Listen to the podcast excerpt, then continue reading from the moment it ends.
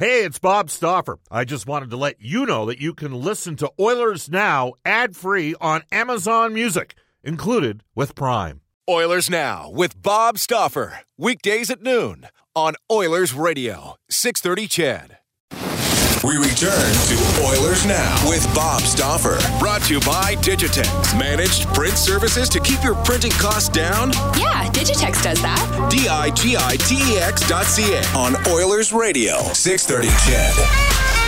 It's 1234 in Edmonton. Welcome back, everybody. Bob Stauffer with you on Oilers Now, where guests receive gift certificates to Ruth's Chris Steakhouse. Ruth's Chris, it's the greatest steak you've ever had. Follow the sizzle to 9990 Jasper Avenue. Tell Meg and the staff that Oilers Now sent you. The happiest guy that the Boston Bruins swept the Carolina Hurricanes was Craig Simpson because it enabled him to spend some uh, valuable time with his family over the course of the last few days. Uh, we welcome uh, lead analyst for Hockey Night in Canada, Craig Simpson, back to the show. Hi, Craig. How are you doing? Uh, yeah, you're right. I'm doing great. It, after uh, just over a month on the road without being home, it feels uh, good, but really odd to be here for pretty much a week. So it's quite nice. Uh, let me ask you, uh, first of all, were you surprised uh, that Boston vanquished Carolina as quickly as they did? Uh, maybe as quickly. I, I wasn't expecting for uh, a four nothing sweep, but I, I thought they were a better team. They showed better depth. Uh, their balanced scoring really got them. I, I think the telltale sign was after game two. Rod Brind'Amour said, "You know, the the thing that concerns me most is that." it's not even the top line that's beating us at that point. You know, it was the coil line, it was the fourth line. So if you're trying to game plan what's gone wrong with your team and how to get back in the series, you know, I think Rod was pretty sure that the top line would get going at some point. So uh, I, I think it was indicative indicative of the the strength of the Bruins right now is their depth and. Uh, uh, so in that in that response, uh, you know, I wasn't surprised that they were able to take care of them. Does it just reinforce uh, what Boston's done this year? What kind of leadership abilities Zdeno Chara and Patrice Bergeron have? Because there's a culture there that has yep. allowed them to be as competitive as they've been the last several years. Yeah, and there's a calmness and an understanding of expectation and togetherness. And, you know, I've always, I think, said to you that you ask any player that's been a part of a Stanley Cup winning team, and they rarely talk about you know individual. Uh, it's not a it's not a one guy. You know, there's always individuals that have exceptional playoffs.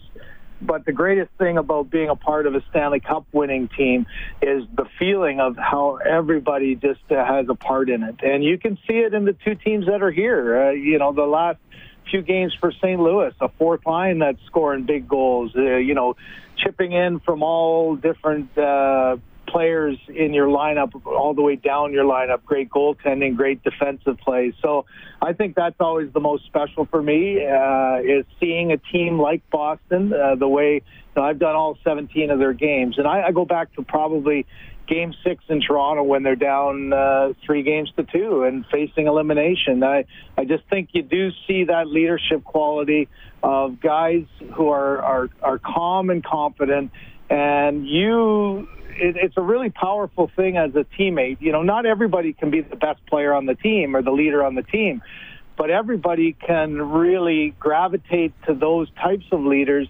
And you know, like a, I always look at it like a son wanting to make your dad and your mom happy. Uh, you know, I think you get that in good teams where the younger players come up and have so much respect and regard that their level of play and their confidence grows with every single playoff game and then playoff round of understanding what's expected of them and really gravitating to wanting it's not just to make them happy but to be a part of it. And i think you see a great example of that in in both these teams actually. We're joined by craig simpson from nhl hockey and rogers bob stauffer with you and oilers now you brought up uh, that opening round series against toronto. Um, Leafs were close, weren't they? I mean, when you oh, sit oh, here and look at how this is, and I realize that maybe, hey, Washington was close. I mean, they lost in seven in double yep. overtime to Carolina, yep. but that mar, you know, that suspension to Kadri. Yep. And another. Out, like they could have easily have it could have been Toronto playing in the Stanley Cup final right now. Well, it, it's it's definitely one that you you look at your window, and we keep talking with all these teams. You know, the Yep. window of opportunity, and for Toronto, it was a very different one than say Boston. Boston is part age, you know, of your top guys, and how long can they stay? Part of it is salary, although it was of good note, and we noted uh, that four teams that were left in, left in the Eastern Conference Final and Western Conference Final, uh, the top paid guy was eight and a half million. You know, it, it was uh, an example of teams that weren't top he- heavy on their salaries, and Toronto's not in that situation. So their window is really tight for different reasons. And I thought it was just a, a huge missed opportunity when you have home ice for the first elimination game and you can't come through with it. And you got a point to Kadri. You know, he- the team played well without him and they had good depth without him. But I don't know how you live with yourself for two straight years as a player where you've sat and watched the last uh, three games where your team's been eliminated. We're joined right now by Craig Simpson from NHL Hockey and Rogers. He's going to be working the Stanley Cup final uh, with Boston, the St. Louis Blues. What a story this year with St. Louis, Craig. It is. You know, I, I listened to you earlier and saying, okay, January 1st, they were last place in the league. Doesn't it tell you a lot about the league, though, that I, I looked doing the looking at their records. They're one game under 500, and so it wasn't like this was a team 10 games uh, under 500, really, you know, scuffling away. Uh, I, I think that it was interesting during that first 37 games to that point. Uh, they had only lost, uh, uh, or they had not lost three games in a row at that point, and so you know they weren't a team that was just uh, going on a 0 for 8 uh, stint and losing all the time. They just couldn't get wins together. They couldn't put it together. So the fact that last place in the league on January 1st is only technically one game under 500 tells you a lot about this whole league. And I think don't you find that this year's playoffs exemplify that more than ever with with everybody beating Sure. everybody who you wouldn't have expected to necessarily win. Craig, I'm going to read you a tweet that I got absolutely uh, ripped for when I put it out on January 2nd. Okay? January 2nd, 1991, the reigning, you were on this team, the reigning Stanley Cup champion Edmonton Oilers lost 3 0 to Montreal to drop to 18 18 and 2 at that stage. Yeah. You recall how many rounds you guys went, 91 92? Yeah, I know. We got uh, a disappointing ending in the Western Conference Final, uh, uh, but you know, it's Sorry, that was 90, that was 90 91. Well, both years it Yeah. was the same way. Yeah. It was it was Minnesota in 90-91 Yeah. because you know I was looking forward to getting an opportunity to play the, The my ex team, the Pittsburgh Penguins, in the final, and Minnesota went on one of those kind of magical runs as well, kind of like what we did in 2006 as a group. Uh, but that year was one that Mark Messier got uh, injured. Uh, fifth game of the year, and uh, or actually, yeah, about the fifth or sixth. Anyways, we won the first game without Mess. I think we won easily, and we were all going, "Oh, we'll be fine." And we were two, two, and two at that point, and we lost nine straight games after that. And and I do remember that it was.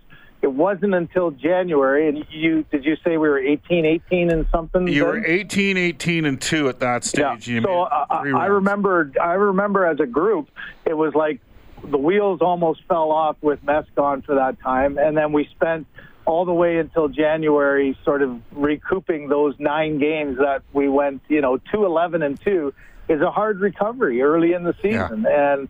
But I felt we were an experienced team and we were a ready team, and that's I know the parallel you're drawing with St. Louis is look at the lineup. The the lineup has enough in there to Yes. to say that you know we're a good team, guys. We've got Tarasenko, who's a five-time 30-goal scorer. You got depth in your lineup, and suddenly, I was just looking back. Jordan Binnington, you know, another great story. Not a young guy, a guy who's played in the minors, but got his first uh, call up on the 16th of December. Came in relief twice uh, before the end of December, and then got his first start January 7th at Philadelphia and got a shutout. And now all of a sudden, you know, you're a team that has turned it around. Craig Berube's a good voice for that kind of group that is an experienced and mix of experienced and guys trying to find their legs in the in the league. And now you got a goaltender who's shutting the door every night, and it's a pretty powerful story, isn't it? How how well they played down the stretch. They had one um, you know, nine game winning streak that basically got them the distance they needed to be a playoff team, and, and that they've ridden that through. Well, uh, 18, 18, and 2, January 2nd, 1991. I believe the Sharks were 17, 18, and 3 uh, on January 1st. The Oilers, by the way, were at 18, 18, and 3 at that stage. And people ripped me for the comparables saying it can happen to a team. And I just, it was St. Yep. Louis that did it. And you know what? The Oilers traded down their team. I mean, they fired their coach. They they traded Strome. They traded Caggiula, which weakened their forward depth. And the defensive additions they made weren't impactful enough to to ride out. It, it's I think this year it shows that had Edmonton been able to stay in the race, who knows? And the other thing is, oh, have, for sure. Would you agree with that? Like, had they been able, anything could have happened once they got to the playoffs.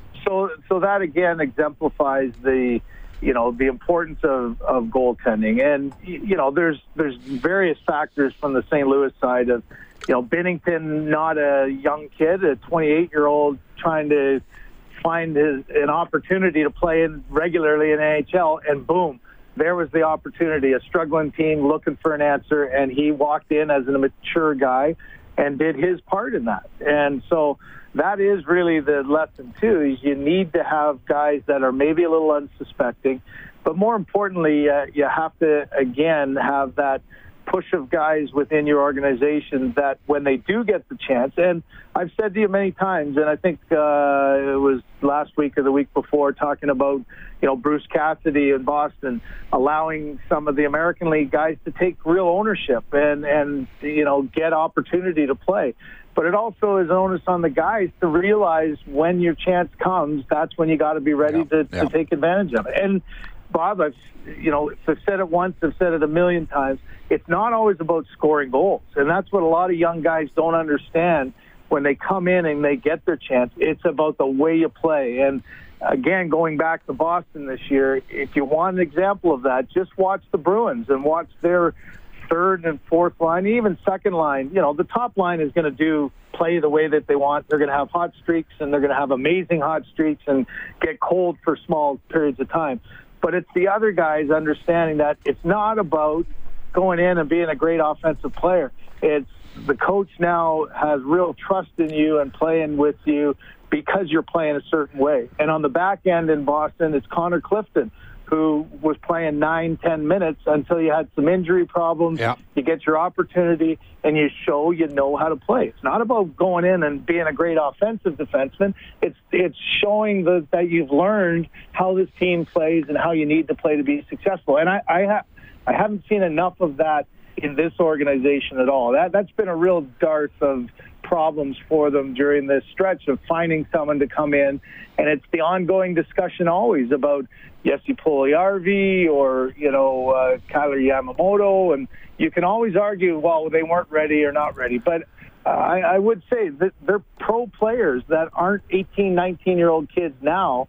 And if you've had your time in the American League, that's it's just about not the production. We could be sitting here talking glowingly about Jesse Puljujarvi with still the same amount of goals if if he was a good rounded player. And and I think that's what gets lost on a lot of these young players. And I think that's what's really important about the coaching staff the managing staff within these teams. And that's where we're going to go next. Uh, the New York Islanders were the worst defensive team in the NHL yeah. last year under Doug, under Doug Weight they brought in Barry Trotz uh, they brought in Mitch Korn. Uh, they resuscitated the career of uh, Robin Lehner. Uh, they had Thomas Greiss there. The Oilers have got to cut down the goals against. Dave Tippett has a history of being able to do that wherever he's been. Yeah. And uh, we assume he's the front runner for the position. So we can sit here, and I personally think the Oilers just got to let her roll on defense and sort of grow organically and make some organic changes to their defense. They don't need to make a blockbuster deal for defensemen. Uh, forwards, I think you, you, you, gotta you gotta work and grind, Craig, to to get a couple cheap guys in here, maybe after July fifth, sixth, seventh. But goaltending and cutting goals against down are critical. So does that reinforce the importance of the coaching hire, and then which other goaltender Ken Holland brings in here? Yeah, I, well, I think without question the coaching hire, and I we've talked about this, I think, every week since uh, uh, in eternity uh, about just having somebody in here who can teach and commit these guys to learning how you have to play to be a good, solid playoff team. And as I said, the teams that are in the playoffs, just watch how they play, and it's a it's a great example of it. So. I said last week too, uh, the the value of a, a GM like Ken is his relationship with the other 30 GMs and the history. And, you know, you're not, you don't have a GM that another team is trying to take advantage of or fleece or, you know, maybe get into conversations to try to pry a bad deal out of you. It doesn't necessarily mean that Ken's never made a bad deal because he'll admit he has. I think more importantly, though, you've got some significant problems that you have to address.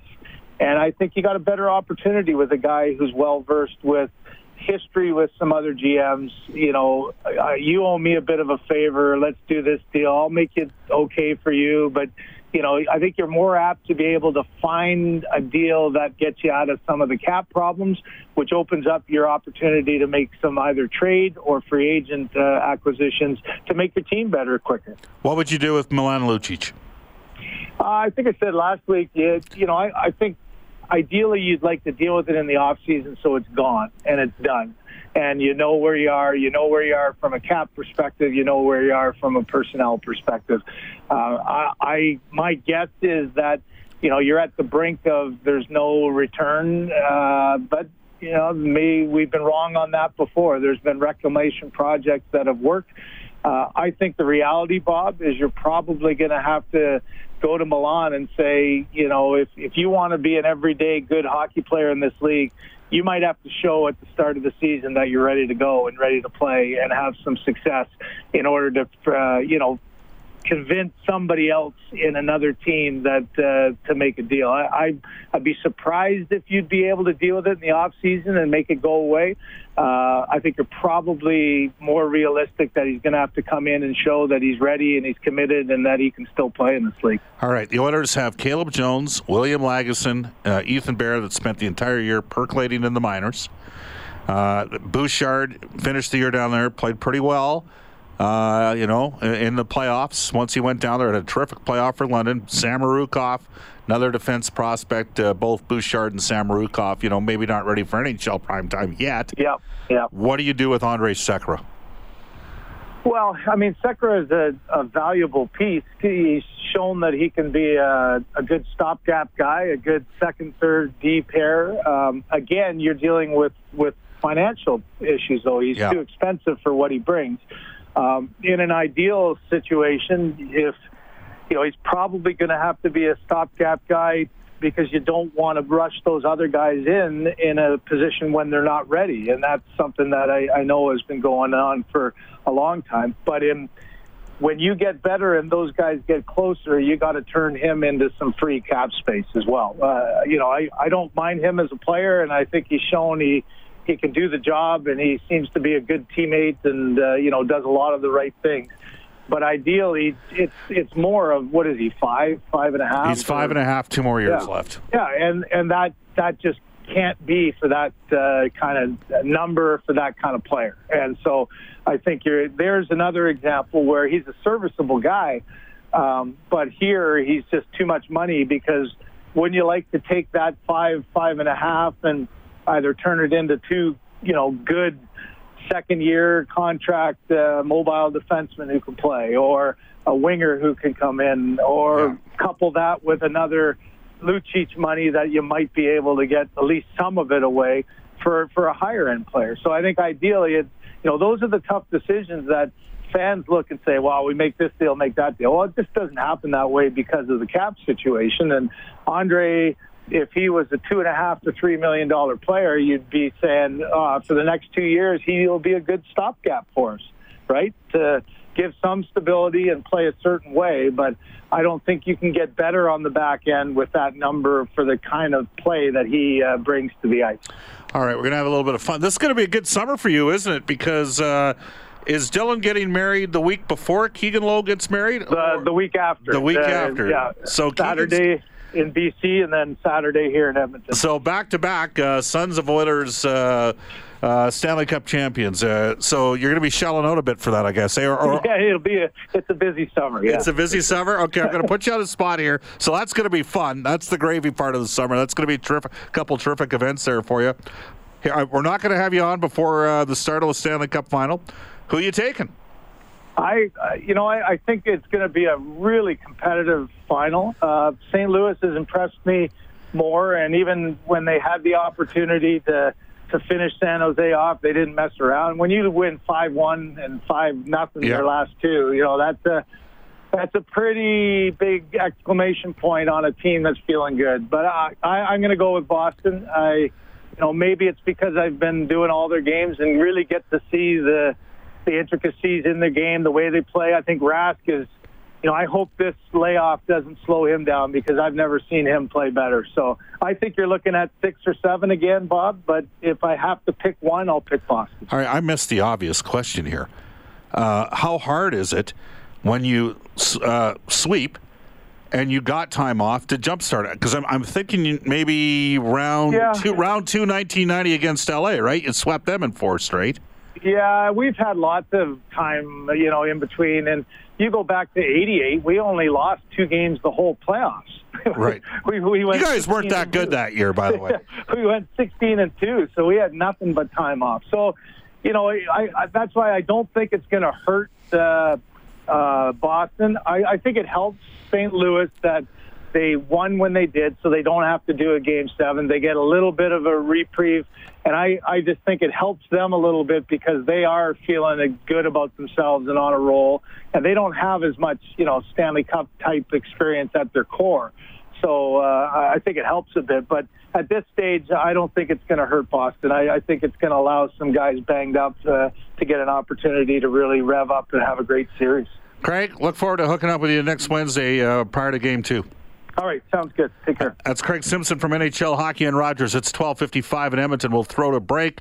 Up next, the Global News Weather Traffic Update with Eileen Bell. And when we come back in Oilers Now, John Shannon from NHL Hockey and Rogers. Oilers Now with Bob Stauffer. Weekdays at noon on Oilers Radio, 630 CHED.